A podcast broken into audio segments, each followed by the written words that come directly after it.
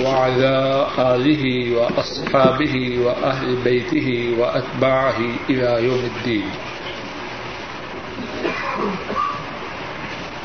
اللهم صل على محمد وعلى آل محمد كما صليت على إبراهيم وعلى آل إبراهيم إنك حميد مجيد.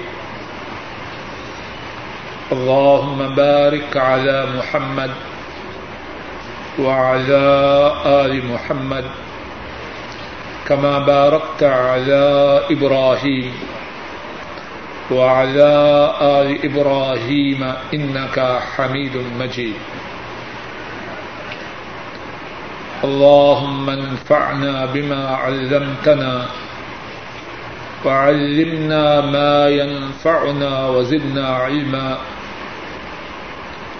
سبحانك لا علم لنا إلا ما علمتنا إنك أنت العليم الحكيم. رب اشرح لي صدري ويسر لي أمري واحلل عقدة من لساني يفقه قولي. أعوذ بالله من الشيطان الرجيم. بسم الله الرحمن الرحيم. ولله على الناس حج البيت من استطاع إليه سبيلا. ولله على الناس حج البيت من استطاع إليه سبيلا. ومن كفر فإن الله غني عن العالمين. اور اللہ کے لیے لوگوں کے ذمہ بیت اللہ کا حج ہے جو اس کی طرف جانے کی طاقت رکھے اور جو شخص کفر کرے، بس بے شک اللہ سارے جہان والوں سے بے نیاز ہیں۔ میں اپنے آپ پر اللہ رب العزت کی یہ عنایت اور کرم نوازی سمجھتا ہوں کہ انہوں نے یہ توفیق عطا فرمائی ہے کہ اسلام کے پانچ ارکان میں سے ایک رکن کے متعلق کچھ بات کہنے کے لیے یہاں آنے کی توفیق عطا فرمائی اور میں اس میں اللہ کے فضل و کرم سے آنے والوں کے لیے بھی سعادت سمجھتا ہوں کہ وہ اسلام کے ایک رکن کے متعلق بات سننے کے لیے تشریف لائے۔ اور اس دعا کے ساتھ اسلام کے اس رکن کے متعلق بات کی ابتدا کرتا ہوں کہ اللہ مالک الملک وہ بات مجھے کہنے اور آپ کو سننے کی توفیق عطا فرمائے جو بات درست ہو۔ اور پھر جو ٹھیک اور درست بات ہے، وہ سننے کے بعد آپ کو دوسرے مسلمان بھائیوں تک پہنچانے کی توفیق عطا فرمائے۔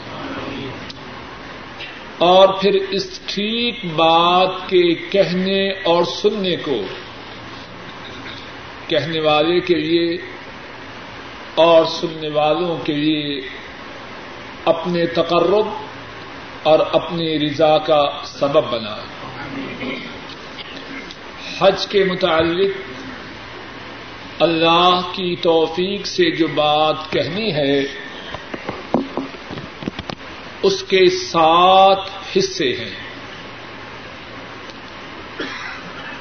کچھ حصوں کے متعلق اللہ کی توفیق سے آج گفتگو ہوگی۔ اور جو حصے باقی رہیں گے انشاءاللہ اللہ پرسوں اسی مقام پر مغرب کی نماز کے بعد ان حصوں کے متعلق گفتگو ہوگی۔ اور بات کے جو سات حصے ہیں، وہ یہ ہیں، نمبر ایک، حج کا معنی کیا ہے؟ نمبر دو حج اس کی فردیت کے کیا دلائل ہیں؟ نمبر تین، حج کے فرض ہونے کے لیے کیا شروط ہیں؟ نمبر چار، حج کے قبول ہونے کے لیے کیا شرطیں ہیں؟ نمبر پانچ، حج کرنے سے کیا ملتا ہے؟ نمبر چھ حج کا مصنون طریقہ کیا ہے؟ اور نمبر سات، حج کے اعمال میں عام لوگ کیا کیا غلطیاں کرتے ہیں؟ بات کا جو پہلا حصہ ہے اور جو ساتھی لکھنا چاہیں وہ لکھ لیں۔ بات کا جو پہلا حصہ ہے وہ یہ ہے کہ حج کا معنی کیا ہے اور حج کا معنی سننے کے ساتھ ساتھ یہ بھی سن لیجیے حج جو ہے، ہا اس کو زبر کے ساتھ بھی پڑھ سکتے ہیں اور زیر کے ساتھ بھی۔ حج پڑھنا بھی ٹھیک ہے اور حج پڑھنا بھی ٹھیک ہے۔ اور قرآن کریم میں دونوں طرح آیا ہے۔ ولیلہ علنا سے حج البیت من استطاع الیہ سبیلا یہاں حج کا جو لفظ ہے، وہ ہا کی زیر کے ساتھ ہے۔ اور دوسرے مقام پر ہے واتم الحج والعمرة لله۔ حج اور عمرہ کو اللہ کے لیے پورا کرو۔ یہاں حج کا جو لفظ ہے وہ ہا کی زبر کے ساتھ ہے۔ تو بات یہ کہی، آپ حج بھی پڑھ سکتے ہیں اور حج بھی پڑھ سکتے ہیں۔ اور حج کا عربی زبان میں جو معنی ہے وہ ارادہ کرنا ہے۔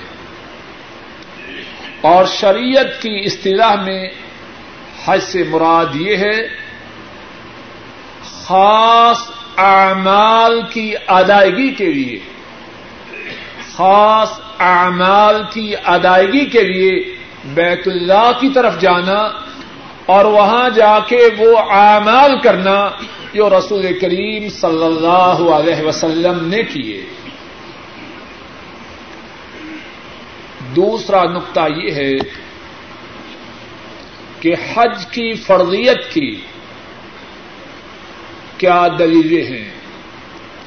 قرآن و سنت میں حج کی فرضیت کے بارے میں کئی ایک آیات کریمہ اور کئی ایک احادیث شریفہ آئی ہیں۔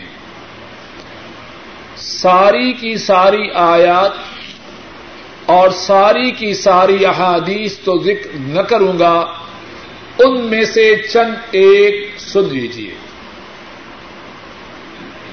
ابتدا میں جو آیت کریمہ پڑی ہے، سورہ آل عمران کی ہے اور آیت نمبر ستانوے کا کچھ حصہ ہے۔ اللہ فرماتے ہیں ولیلہ علنا سے حج البیت منستتا الیہ سبیلا اور اللہ کے لیے لوگوں کے ذمہ بیت اللہ کا حج ہے جو وہاں جانے کی طاقت رکھے۔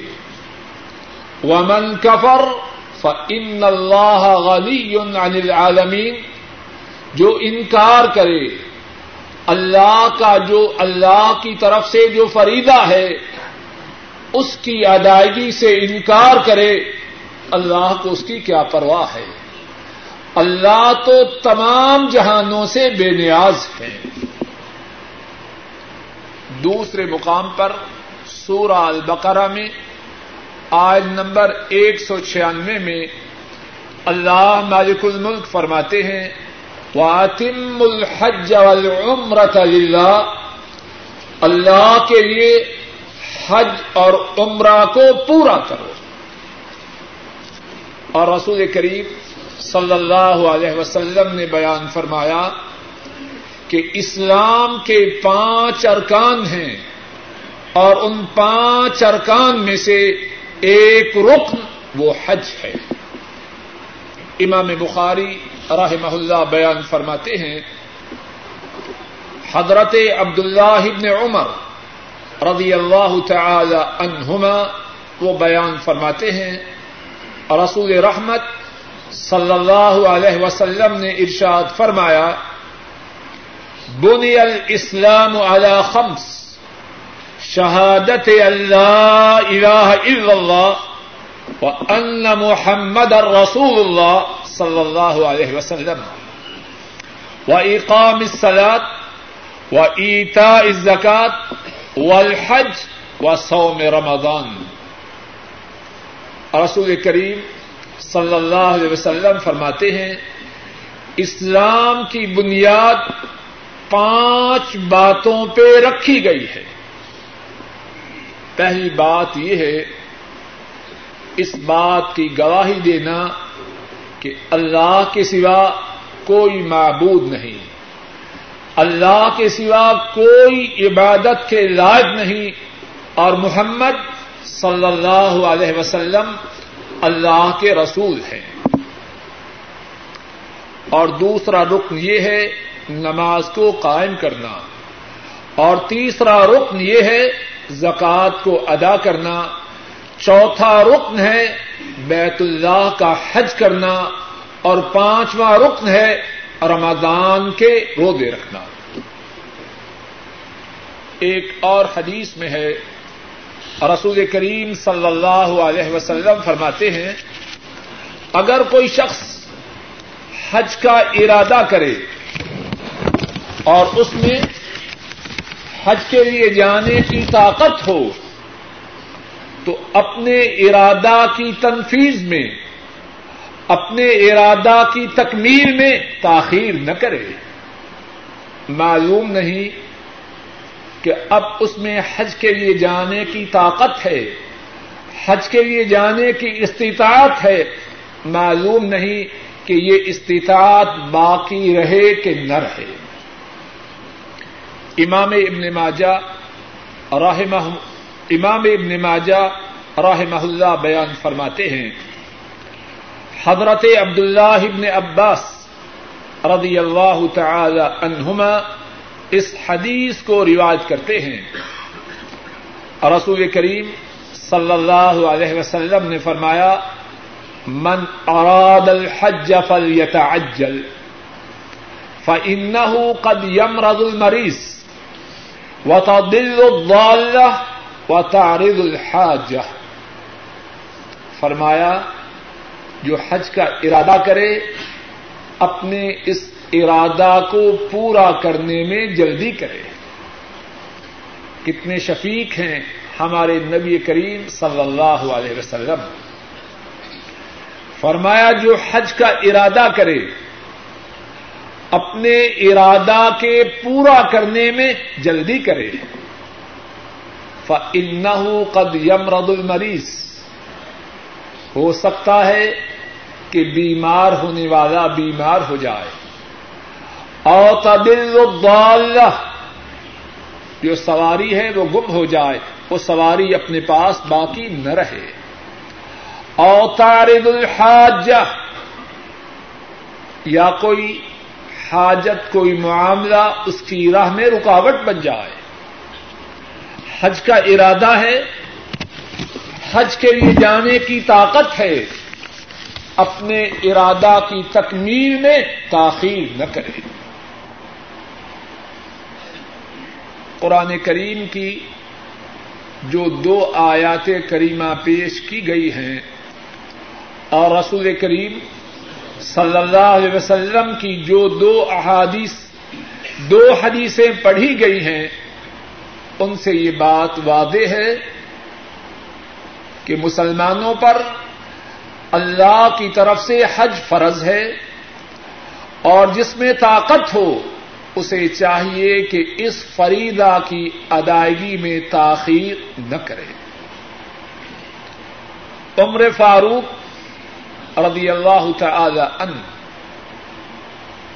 انہوں نے حج کی جو اہمیت ہے، اس کو اپنے الفاظ میں یوں بیان فرمایا، امام ابو بکر الاسماعیلی بیان کرتے ہیں عمر فاروق رضی اللہ تعالی ان فرماتے ہیں، من اطاق الحج فلم يحج فسواء علی مات یہودیا اور نصرانیہ فرماتے ہیں، جس میں حج کرنے کی طاقت ہو اور وہ استطاعت کے باوجود، طاقت کے باوجود حج نہ کرے۔ فرمایا، چاہے تو یہودی ہو کے مر جائے، چاہے تو نصرانی ہو کے مر جائے، مقصد کیا؟ اسلام کے ساتھ اس کا کوئی تعلق نہیں۔ عمر فاروق رضی اللہ تعالی ان ان کے اس فرمان مبارک سے اس فریدا کی جو اہمیت ہے وہ واضح ہوتی ہے۔ اور اسی پر بس نہیں، اپنے دور حکومت میں عمر فاروق رضی اللہ تعالی عنہ فرماتے ہیں، میرا ارادہ ہے کہ اپنی سلطنت میں کچھ لوگوں کو روانہ کروں۔ مختلف شہروں اور بستیوں کی طرف جائیں اور دیکھیں کہ کون کون سے وہ اسلام کے دعوے دار ہیں جن میں حج کے لیے جانے کی استطاعت ہے، لیکن وہ حج پہ نہیں جا رہے۔ فرمایا، ان کا کھوج لگا کے میں ان پہ جزیہ مقرر کر دوں کہ اسلام کے ساتھ ان کا کوئی تعلق نہیں۔ امام سعید بن منصور راہ اللہ بیان فرماتے ہیں،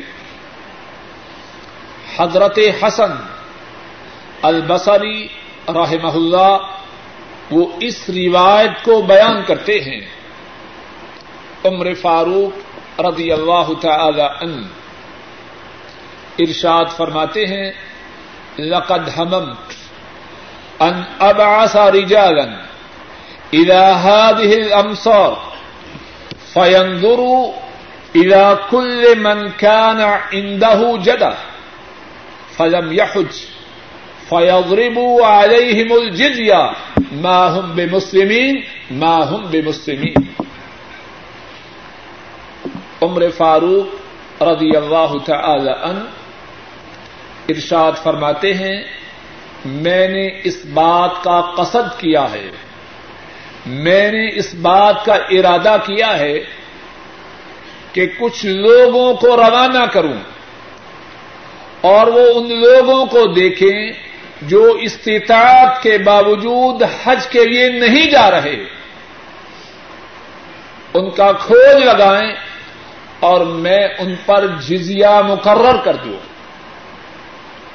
اور جزیہ وہ اسلامی ٹیکس ہے جو اسلامی سلطنت میں رہنے والے غیر مسلموں پہ لگایا جاتا ہے۔ فرمایا، میں ان پہ جزیہ مقرر کر دوں۔ ماہم بے مسلمین ماہم بے مسلمین یہ لوگ مسلمان نہیں، یہ لوگ مسلمان نہیں۔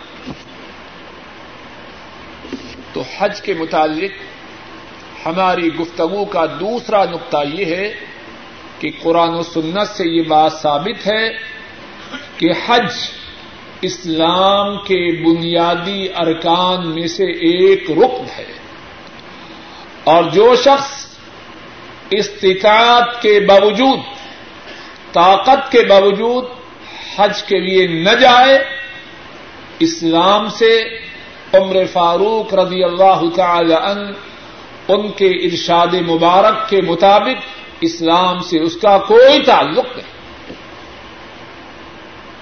بات کا تیسرا حصہ یہ ہے کہ قرآن کریم کی آیت مبارکہ میں یہ جو بات آئی ہے منستتا سبیلا کہ حج اس پر فرض ہے جس کے لیے راستے کی طاقت ہو، اس سے کیا مراد ہے؟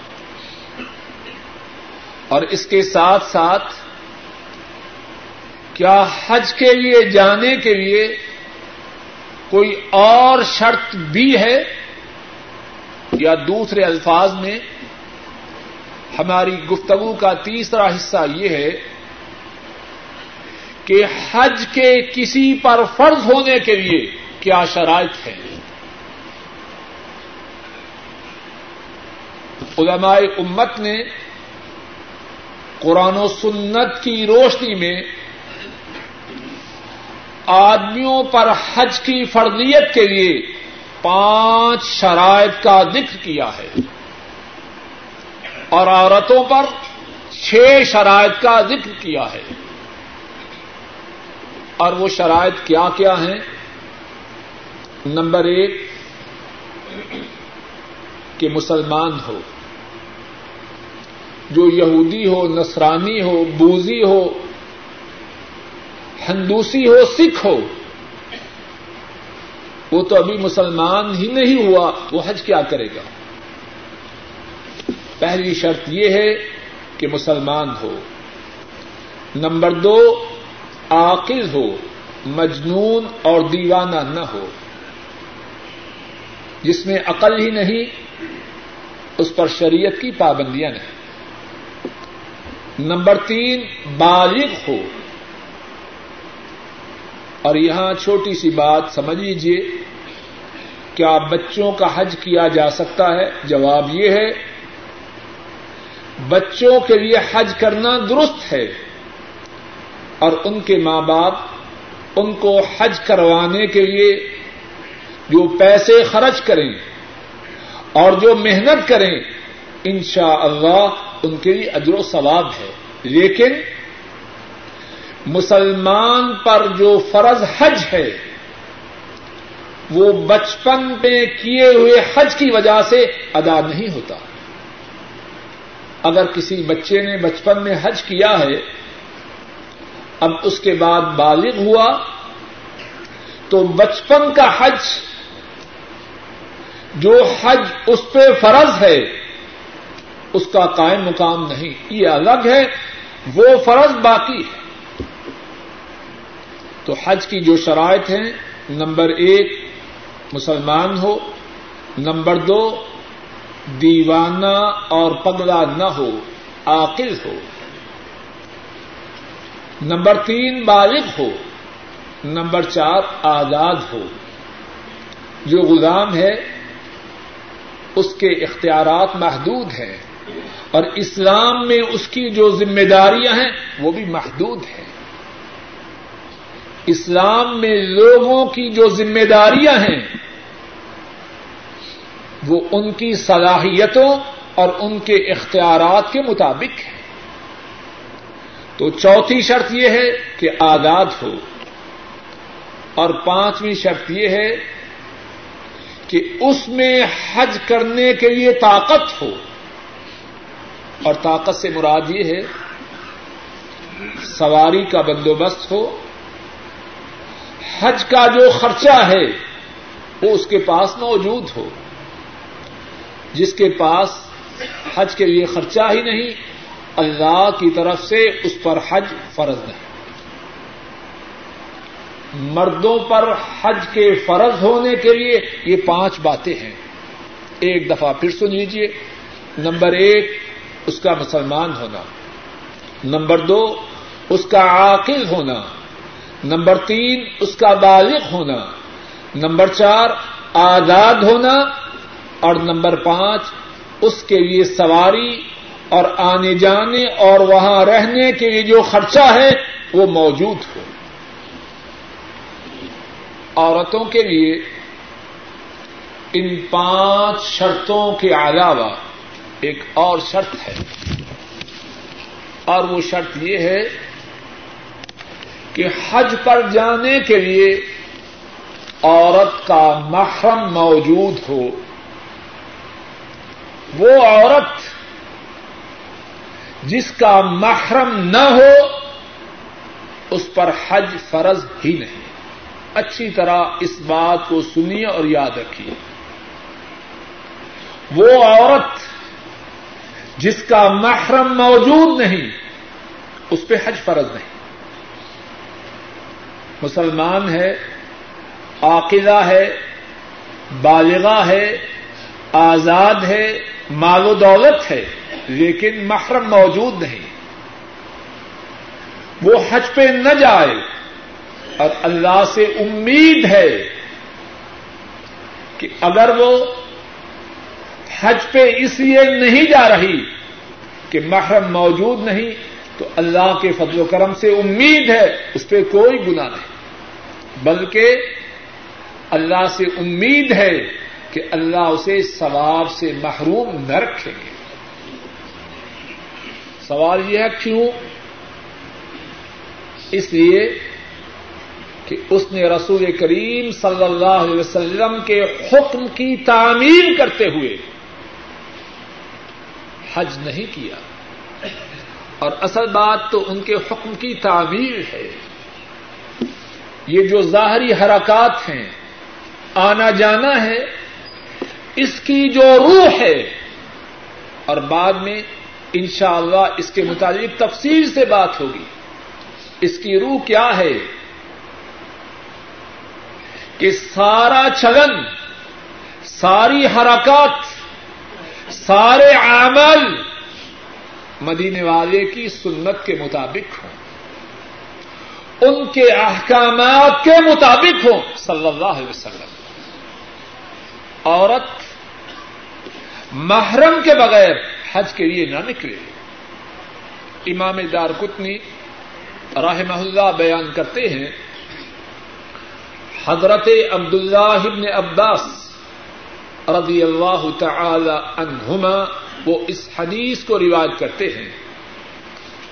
رسول کریم صلی اللہ علیہ وسلم فرماتے ہیں، لا تحجن امرأة الا ومعها ذو محرم۔ فرمایا، عورت حج نہ کرے، مگر اس کے ساتھ اس کا محرم موجود ہو۔ اب جو عورت محرم کے موجود نہ ہونے کی وجہ سے رک گئی، اس کے لیے ثواب ہے کہ نہیں؟ اس کا رکنا اپنی خواہش کی وجہ سے نہیں۔ اس کا رکنا ان کے حکم کی تعمیر کی وجہ سے ہے، جن کی اطاعت اللہ کی اطاعت ہے۔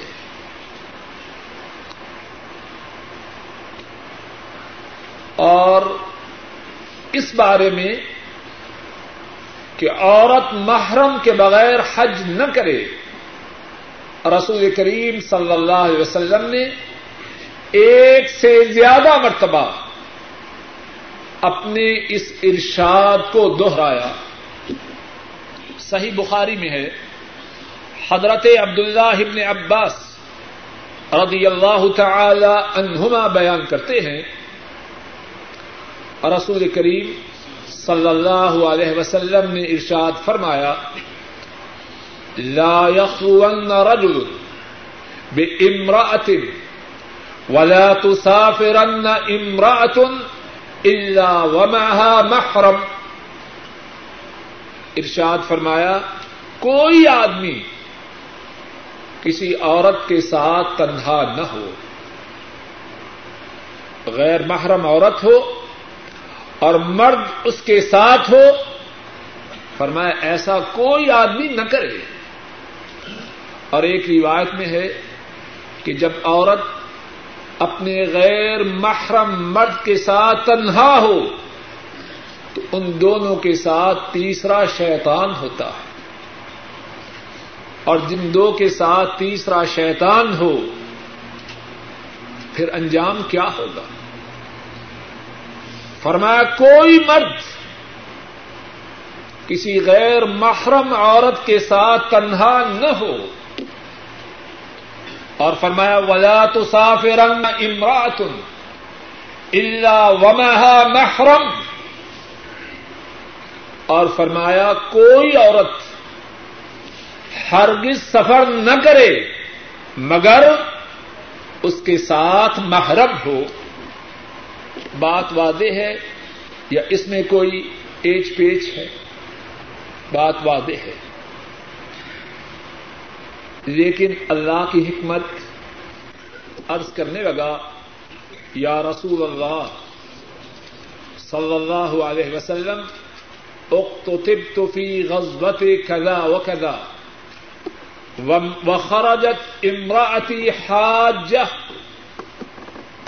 اے اللہ کے رسول صلی اللہ علیہ وسلم، میرا نام فلاں غزوہ میں لکھا گیا ہے۔ میرا نام فلاں غزوہ میں لکھا گیا ہے اور میری بیوی حج کے ارادہ سے نکل چکی ہے۔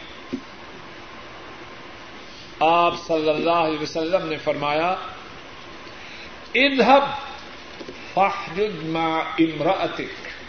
ساتھی غزبے پہ نہ جاؤ۔ جہاد پہ نہ جاؤ۔ جاؤ اپنی بیوی کے ساتھ جا کے حج کرو۔ کیا معلوم ہوا؟ آدمی اگر جہاد پہ جانا چاہے اور جہاد میں جانے کی وجہ سے اپنی بیوی کے سفر حج میں اس کا شریک نہ ہو سکے، کیا اسے جہاد پہ جانے کی اجازت ہے؟ جواب دیجیے اگر کسی کو بغیر محرم کے جانے کی اجازت ہوتی، اس عورت کو اجازت ہوتی۔ اس کا خامن مشغول ہے کس بات میں؟ جواب دیجیے میری طرف توجہ کیجیے خامن مشغول ہے، نام یا عورت کو عورت کو بغیر محرم کے حج کے سفر پر جانے کی اجازت ہوتی تو اس عورت کو ہوتی کہ نہ ہوتی؟ اور ذرا غور کیجیے وہ عورت کن کے ساتھ حج پہ جا رہی ہے؟ ہمارا ایمان ہے، ہمارے نبی کریم صلی اللہ علیہ وسلم کے ساتھیوں سے اعلی لوگ انبیاء اور رسولوں کے بعد آسمان نے نہیں دیکھے اور نہ قیامت تک دیکھے گا۔ ہمارے نبی مکرم صلی اللہ علیہ وسلم اللہ کی ساری مخلوق میں سے سب سے اعلی و بالا بلند ہے اور ان کے جو ساتھی ہیں، انبیاء اور رسولوں کے بعد تمام کائنات کے انسانوں میں سے سب سے اونچے درجے کے ان کے ساتھ جا رہی ہے۔ اور زمانہ کون سا ہے؟ خیر القرون کرنی۔ ارشاد فرمایا، تمام زمانوں سے جو زمانہ سب سے بہترین ہے، وہ محمد کا زمانہ ہے، صلی اللہ علیہ وسلم۔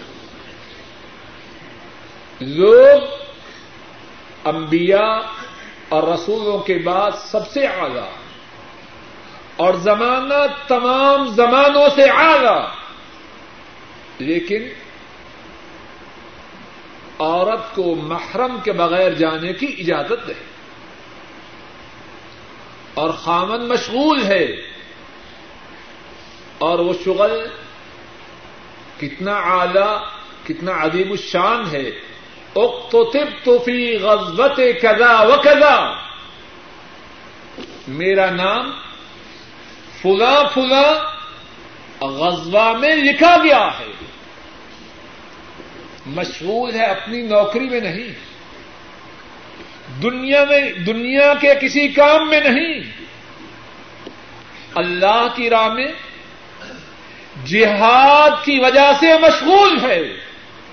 لیکن اجازت نہیں تو عورت کے لیے حج کے فرض ہونے کے لیے چھٹی شرط یہ ہے کہ اس کے ساتھ محرم ہو۔ اور یہاں دو چھوٹی چھوٹی باتیں اور سن لیجیے ایک بات تو یہ ہے، بعض ساتھی خود مغالتا میں ہے یا دھوکہ دینے کی کوشش کرتے ہیں۔ کہتے ہیں کہ عورت اپنے بہنوئی کے ساتھ چلی جائے۔ بہنوئی، اس کا کیا تعلق ہے اس سے؟ بہنوئی اس کا محرم نہیں۔ محرم وہ ہے جس سے نکاح ہمیشہ ہمیشہ کے لیے حرام ہو۔ آج اس کی ہمشیرہ مر جائے۔ شام کو اس کا اپنی سالی سے نکاح ہو سکتا ہے کہ نہیں؟ اور اور ذرا بات کو کھل کے سمجھیے، معاشرے میں کتنی خرابیاں انہی رشتے داروں کے درمیان ہیں۔ اللہ کو دھوکہ دینے کی کوئی کوشش نہ کرے۔ اللہ کو دھوکہ دینے والا اپنے آپ کو دھوکہ دیتا دوسری بات، ہمارے کتنے ساتھی ہیں؟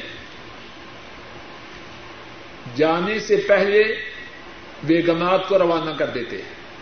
کس کے ساتھ؟ بغیر محرم کے۔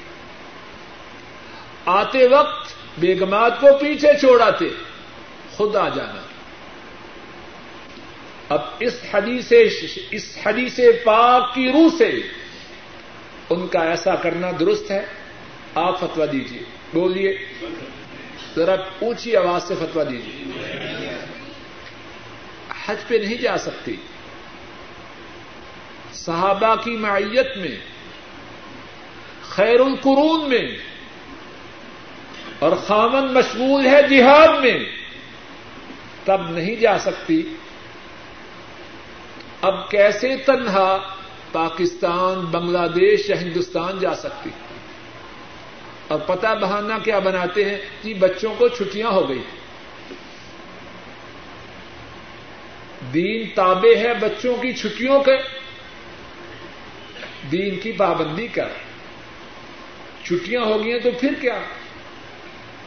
اگر پہلے دس ماہ سعودی عرب میں رہنے سے کسی پہ موت نہیں آئی تو دو ہفتے تاخیر ہونے سے کیا آسمان ٹوٹ جائے گا؟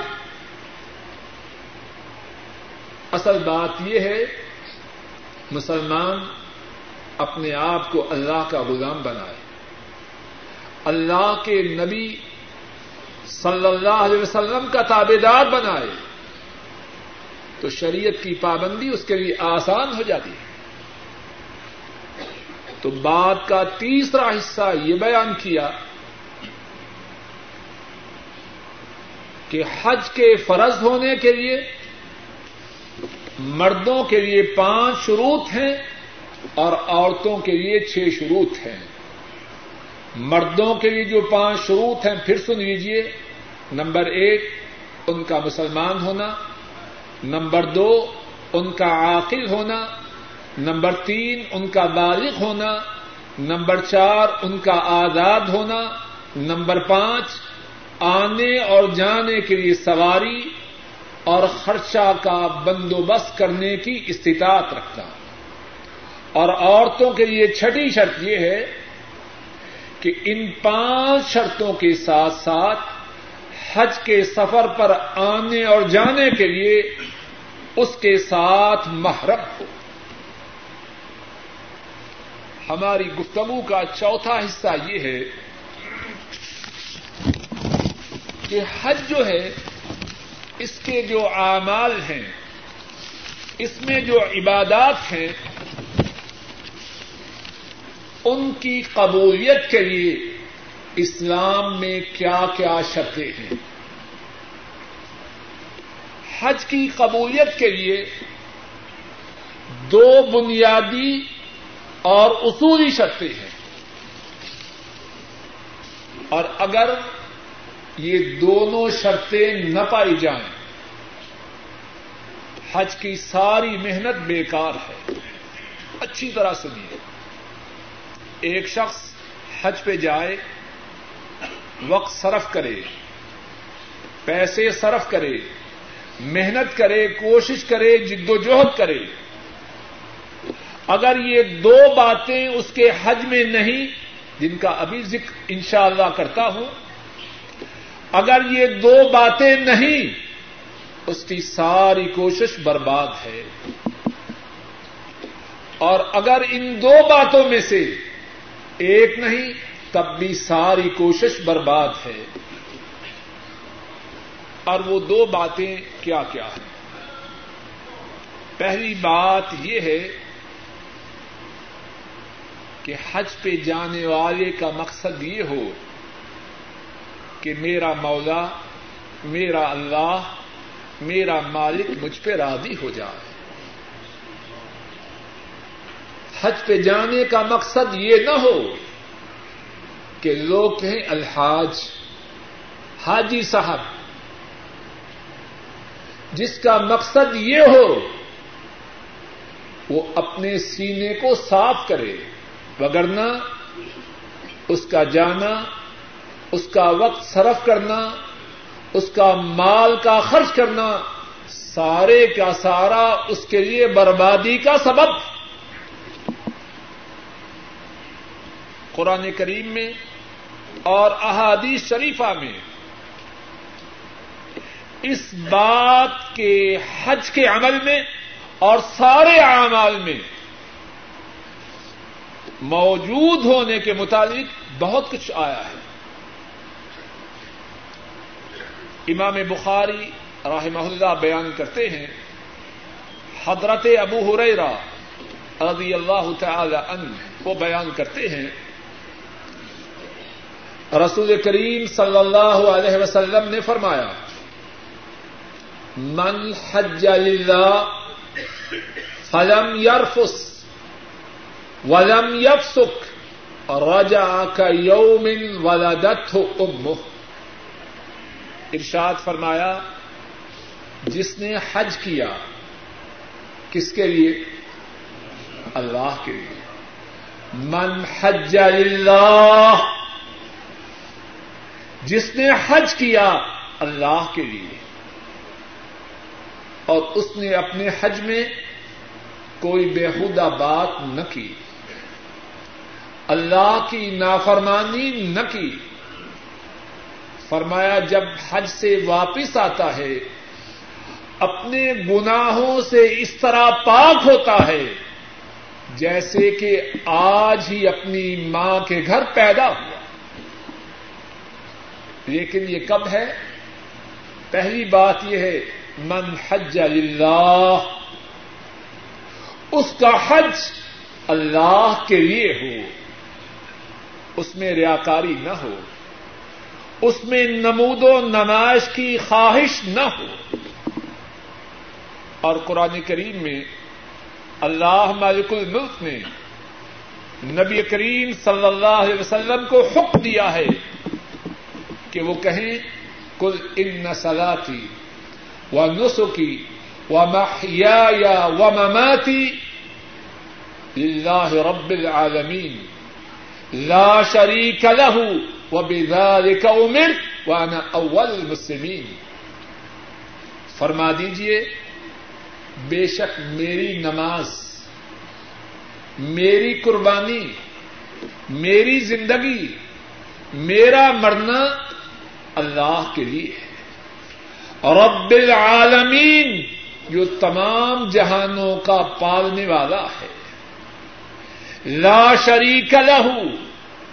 ان کا کوئی شریک نہیں۔ وہ بزال کا عمر اور مجھے اسی بات کا حکم دیا گیا ہے۔ وہ انا اول المسلمین اور میں مسلمانوں میں سے سب سے پہلا۔ حج کی قبولیت کے لیے۔ پہلی شرط یہ ہے کہ حج کرنے والے کا مقصود و مطلوب اللہ کو راضی کرنا۔ اس کے حج میں ریاکاری نہ ہو۔ اور جو ریاکاری کرنے والا ہو، اللہ اس کے حج کو مسترد فرما دیتے ہیں۔ امام مسلم رحمہ اللہ بیان فرماتے ہیں، حضرت ابو ہریرا رضی اللہ تعالی ان وہ ارشاد فرماتے ہیں، رسول کریم صلی اللہ علیہ وسلم نے ارشاد فرمایا اللہ مالک الملک خود ارشاد فرماتے ہیں۔ انا اغن الشركاء عن الشرك من عمل عملا اشرك فيه معي غيري تركته وشركه اللہ فرماتے ہیں، میں شراکا کی شراکت سے، پارٹنرز کی پارٹنرشپ سے سب سے زیادہ بے نیاز ہوں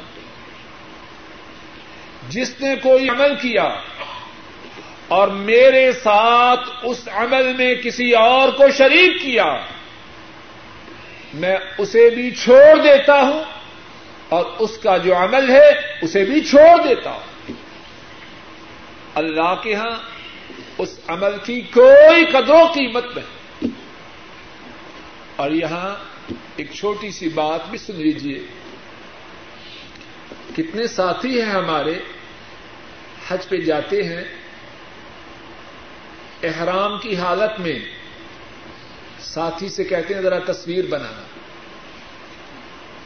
حجامت بنواتے ہیں تو کہتے ہیں، تصویر بنائیے۔ اور بعض بے وقوف تو اس وقت دعا کی حالت کی اداکاری کرتے ہیں۔ اللہ سے مانگ نہیں رہا۔ بس پوز بنا رہا ہے کہ دعا مانگ رہا۔ اور احرام کی حالت میں ہوں۔ کیوں کر رہا ہے؟ یہ اخلاص کی دلیل ہے یا ریاکاری کی ایسا کرنے والا اپنی بربادی کے لیے خود ہی سامان پیدا کر رہا ہے۔ اس مقصد کے لیے نہ جائے۔ اور اس مقصد کے لیے حج نہ کرے کہ گاؤں میں تصویر جائے اور لوگ کہیں دیکھو، فلاں آدمی کا بیٹا وہ مکہ شریف جا کے حج کر رہا ہے۔ اپنا آدمی ستیہ نہ کرے، محنت بھی کرے، پیسے خرچ بھی کرے، تھکاوٹ بھی جیوے اور پھر اپنے عمل کو برباد کرے۔ حج کی قبولیت کے لیے پہلی شرط یہ ہے کہ حج کرنے کا مقصد صرف اور صرف اللہ کو راضی کرنا۔ حج کی قبولیت کے لیے دوسری شرط یہ ہے کہ اس کا حج اس طریقہ کے مطابق ہو جو رسول کریم صلی اللہ علیہ وسلم نے بیان فرمایا ہے۔ ہر وہ عمل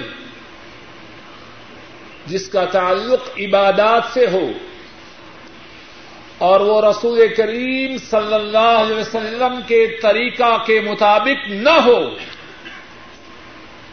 اللہ کے ہاں اس کی کوئی قدر و قیمت نہیں۔ قرآن کریم میں اللہ مالک الملک فرماتے ہیں، یا ایوہ الذین آمنوا، اطیعوا اللہ و اطیعوا الرسول ولا تبطلوا اعمالکم۔ اے ایمان والو، اللہ کی اطاعت کرو۔ اللہ کے رسول صلی اللہ علیہ وسلم کی اطاعت کرو اور اپنے اعمال کو برباد نہ کرو۔ ہر وہ عمل جو رسول کریم صلی اللہ علیہ وسلم کے طریقہ کے مطابق نہ ہو، وہ برباد ہے۔ اور حج کے متعلق رسول کریم صلی اللہ علیہ وسلم نے خاص طور پہ فرمایا، اے لوگوں حج کے جو اعمال ہیں، وہ مجھ سے لے لو۔ شاید کہ اس کے بعد میں دوبارہ حج نہ کر سکوں۔ امام مسلم راہ محلہ بیان کرتے ہیں۔ حضرت جابر رضی اللہ تعالی عنہ وہ بیان کرتے ہیں۔ قربانی کے دن رسول کریم صلی اللہ علیہ وسلم رمی فرما رہے تھے۔ اور ساتھ ہی آپ نے یہ بھی ارشاد فرمایا لیتا خدو انی مناسک کم فنی لا ادری لعلی لا حج بعد حجتی هذه ارشاد فرمایا، اے لوگوں حج کا جو طریقہ ہے، وہ مجھ سے لے لو، مجھ سے سیکھ لو۔ شاید میں اس حج کے بعد دوبارہ حج نہ کر سکوں۔ اور حج کے اعمال میں رسول کریم صلی اللہ علیہ وسلم کا جو طریقہ ہے، اس کی پابندی کو ہم دو پہلوؤں سے سمجھ سکتے ہیں۔ ایک پہلو یہ ہے کہ رسول کریم صلی اللہ علیہ وسلم نے حج میں جو عمل نہیں کیا، وہ اپنی طرف سے نہ کرے۔ آپ صلی اللہ علیہ وسلم نے حج میں جو اعمال کیے، یا آپ کے صحابہ نے وہ اعمال کیے، آپ نے ان کی اجازت دی۔ ان کے علاوہ اپنی طرف سے حج کے اعمال میں کوئی عمل داخل نہ کرے۔ اس بات کو اچھی طرح سمجھ لیجیے وہ شخص جو حج کے اعمال میں اپنی طرف سے کوئی عمل کرے جو اللہ کے رسول صلی اللہ علیہ وسلم نے نہ کیا ہو اور نہ ہی آپ نے اپنے صحابہ کو اس عمل کے کرنے کی اجازت دی ہو، اس کا وہ عمل مردود آئیے اسی بات کو سمجھنے کے لیے دو چار مثالیں سنتے ہیں۔ امام احمد رحمہ اللہ بیان کرتے ہیں عمر فاروق رضی اللہ تعالی عنہ اور حضرت یعلا بن امیہ رضی اللہ تعالی عنہ دونوں بیت اللہ کا طواف کر رہے ہیں۔ عمر فاروق رضی اللہ تعالی عنہ جب حجر اسود سے آگے گزرتے ہیں، جب رکن شامی آتا ہے، جو حجر اسود ملتظم اور بیت اللہ کے دروازے کے بعد ہے۔ حضرت یا بن امیہ رضی اللہ تعالی ان عمر فاروق رضی اللہ تعالی ان ان کا ہاتھ پکڑتے ہیں۔ اور چاہتے ہیں کہ عمر فاروق رضی اللہ تعالی ان رکن شامی کو ہاتھ لگائیں۔ عمر فاروق رضی اللہ تعالی ناراض ہو جاتے ہیں۔ فرماتے ہیں، اما تفت مع رسول اللہ صلی اللہ علیہ وسلم، تو نے اللہ کے رسول صلی اللہ علیہ وسلم کے ساتھ طواف نہیں کیا یا اللہ کہتے ہیں، کیوں نہیں؟ میں نے اللہ کے رسول صلی اللہ علیہ وسلم کے ساتھ طواف کیا تھا۔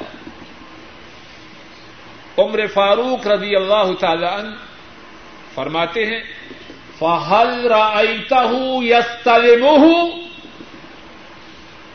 کیا تو نے دیکھا کہ اللہ کے رسول صلی اللہ علیہ وسلم، انہوں نے بیت اللہ کے اس کنارے کو چھوا۔ حضرت یا جواب میں کہتے ہیں، لا۔ انہوں نے تو بیت اللہ کے اس کنارے کو نہیں چھوا۔ عمر فاروق رضی اللہ تعالی عنہ فرماتے ہیں فن فوز عندک ان کا فی رسول اللہ صلی اللہ علیہ وسلم اس وطن حسنا۔ اگر تو نے اللہ کے رسول صلی اللہ علیہ وسلم کو بیت اللہ کے اس کنارے کو چھوتے ہوئے نہیں دیکھا، تو اسی بات پہ اکتفا کر، اسی بات پہ رک جا۔ اللہ کے رسول میں ہمارے لیے بہترین نمونہ ہے۔ اب کتنے ہمارے ساتھی ہیں، بیت اللہ کے ہر کنارے کو چھو رہے ہیں۔ بیت اللہ کی دیواروں کو چھو رہے ہیں۔ اگر کوئی روکے تو کیا کہتے ہیں؟ کہتے ہیں یہ وہابی ہیں، ان کے دل میں بیت اللہ کی کوئی قدر نہیں۔ یہ بات نہیں بھائی۔ بات یہ ہے، مدینے والے نے جہاں چھوا ہے، ہم نے وہاں چھونا ہے۔ جہاں انہوں نے نہیں چھوا، ہم نے نہیں چھونا۔ اللہ کی توفیق سے اسی مقام سے آئندہ درس کی ابتدا ہوگی۔ اللہ مالک الملک اپنے فضل و کرم سے جو صحیح بات کہی اور سنی گئی ہے، اس کو قبول فرمائے۔ اور کہنے اور سننے میں جو غلطی، جو کوتاہی، جو تقسیر ہوئی ہے، اللہ اس کو معاف فرمائے۔ اے اللہ، ہمارے گناہوں کو معاف فرما۔ اے اللہ، ہمارے گناہوں کو پس منظر یہ ہے کہ مسئلہ یہ ہے کہ جب ذوالحجہ کا چاند نظر آ جائے، تو جس مسلمان نے قربانی کرنی ہو، وہ حجامت نہ بنوائے۔ تو جواب یہ ہے کہ یہ مسئلہ اس کے لیے ہے جس نے حج کے لیے نہیں جانا۔ جس نے حج پر جانا ہے اس کا معاملہ الگ ہے۔ اور حج پر جانے والے کے لیے یہ پابندی نہیں، وہ جس دن احرام باندھے، پانچ کو، چار کو، تین کو، چھ کو، جس دن بھی باندھے، اس دن وہ حجامت کروا سکتا ہے۔ ایک سوال میں اپنی طرف سے کر کے اس کا جواب بھی دے دوں، کیا احرام باندھنے سے پہلے داڑھی منڈوا سکتا ہے؟ جواب یہ ہے، احرام باندھنے سے پہلے داڑھی کا منڈوانا حرام ہے اور احرام کھولنے کے بعد بھی داڑھی کا منڈوانا حرام ہے اور داڑھی کا منڈوانا ہمیشہ ہی حرام ہے اور اسی طرح داڑھی کا کٹوانا بھی حرام ہے۔ رسول کریم صلی اللہ علیہ وسلم جن کی طرف اپنی نسبت کرتے ہیں اور جن کی طرف نسبت کو ہم اپنے لیے اللہ کے فضل و کرم سے باعث فخر سمجھتے ہیں۔ اور جن کی شفات قیامت کے دن ملنے کی اللہ سے درخواست کرتے ہیں اور جن کے حوض کوثر سے پانی ملنے کی اللہ سے تمنا کرتے ہیں، ان کا حکم یہ ہے، داڑھی کو بڑھایا جائے، نہ منڈوانا اور نہ کٹوانا، ان دونوں کی انہوں نے اجازت نہیں دی، بلکہ اس سے منع فرمایا۔ دوسرا سوال یہ ہے، احرام کی حالت میں صابن استعمال ہو سکتا ہے کہ نہیں؟ جواب یہ ہے، جس صابن میں خوشبو ہو، احرام کی حالت میں اس کا استعمال کرنا جائز ہے۔ تو شاید کوئی شخص سوال کرے، کیا کروں؟ اگر کوئی ایسی چیز ہو جس میں خوشبو نہ ہو، اس کا استعمال کرے۔ معلوم نہیں ٹائڈ میں خوشبو ہوتی ہے کہ نہیں؟ جو سرف جس کو ہم کہتے ہیں۔ اگر اس میں بھی ہو تو مٹی تو ہے۔ مٹی استعمال کرے احرام کی حالت میں صابن یا کوئی ایسی چیز استعمال نہ کرے جس میں خوشبو ہو۔ تیسرا سوال یہ ہے، عورت احرام کی حالت میں اپنے چہرے کو ننگا رکھے یا کھول کے رکھے؟ جواب یہ ہے، سنن ابی داود میں حدیث ہے حضرت عائشہ رضی اللہ تعالی عنہا بیان کرتی ہیں کہ ہم رسول کریم صلی اللہ علیہ وسلم کے ساتھ احرام کی حالت میں تھی۔ ہم سواری پہ جا رہی تھی۔ جب بھی ہماری سواری کے پاس سے مرد گزرتے تو ہم اپنی جلبابوں کو اپنے چہروں پہ ڈال لیتے اب بعض لوگ کہتے ہیں جی اگر عورت کی چدر اس کا پردہ اس کے چہرے پہ لگ جائے تو معلوم نہیں کیا ہو جائے گا۔ یہ شخص اپنے آپ سے سوال کرے، عائشہ صدیقہ رضی اللہ تعالی عنہا جنہوں نے احرام کی حالت میں اللہ کے رسول صلی اللہ علیہ وسلم کے سامنے اپنی جلباب کو اپنے چہرے پر ڈالا تاکہ غیر محرم مرد ان کا چہرہ نہ دیکھیں، ان کا احرام درست تھا یا غلط تھا۔ اگر ان کا درست تھا تو اسی طریقے پہ آئیے۔ اور اگر معاذ اللہ ان کا غلط تھا تو پھر دنیا میں کسی عورت کا احرام ٹھیک نہیں۔